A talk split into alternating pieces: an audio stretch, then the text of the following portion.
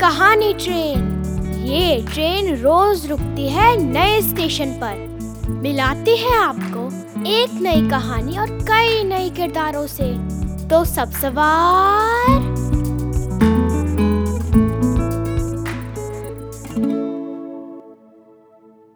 हमारी आज की कहानी है प्लूटो पत्रिका से। रहमत दादा का झोला। और इसे लिखा है सुशील शुक्ल ने। उन दिनों मैं बहुत छोटा था। मैं चौथी में पढ़ता था। मुझे कंचे अच्छे लगते थे। पतंगे अच्छी लगती थीं। माँ की चूड़ियाँ अच्छी लगती थीं। मेरा मन करता था, उन्हें मैं पहन लूँ। इतनी सुंदर चूड़ियाँ। या तो माँ पहनती थी या दीदी। मेरे पिता, मेरे भाई और मेरी दादी। ये तीन लोग और मैं चूड़ियाँ नहीं पहनते थे। दादी कभी कभी हमारे साथ कंचे खेलती थीं। उनका निशाना बहुत पक्का था। मेरे दोस्त मुझसे कहते, तेरी दादी खेलेंगी तो हम नहीं खेलेंगे। दादी कंचे जीतकर हम ही में बांट देती थी। मैंने अपने दादाजी को नहीं देखा है। उनकी बस एक फ़ोटो हमारे घर में है। इसमें वो एक टोपी लगाए हैं। उनके बाजू में एक बहुत ही सुंदर थैला है। ये थैला दादी के पास आज भी है। इस थैले पर लिखा है, रहमत। ये मेरे दादाजी के दोस्त का नाम है। इस थैले पर यह नाम दादाजी ने लिखवाया था।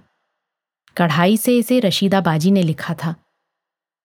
दादा कहते थे कि इससे सबको पता चलेगा कि वो थैला रहमत का है। इस थैले पर एक तरफ़ बहुत सुंदर फूल बने हैं और एक तरफ़ खाली रहमत लिखा है। दादाजी की फ़ोटो देखो। वो थैले को टांगते थे तो रहमत वाला पल्ला सामने रहता। सुंदर सुंदर फूल दूसरी तरफ़ छिपे रहते। इस झोले को वो बहुत संभाल कर रखते थे। इस झोले के भीतर वो एक और झोला रख लेते थे। एक तरफ़ सब्ज़ी भरा झोला टंगा रहता, दूसरी तरफ़ रहमत वाला झोला टंगा रहता। एकदम खाली। कभी कभी उनकी सफ़ेद टोपी इसमें पड़ी रहती थी। रहमत दादा आज भी हैं। वो हमारे घर कभी कभी आते हैं। बैठक में थोड़ी देर बैठकर चले जाते हैं। बैठक में एक ऊँटी है। जब तक वो रहते हैं, उनका वही झोला ऊँटी से लटका रहता है। उनके जाते ही दादी ये झोला उतार कर पेटी में रख लेती हैं।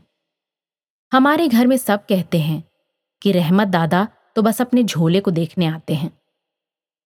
पर मुझे पता है कि असल में रहमत दादा हमारे घर क्यों आते हैं।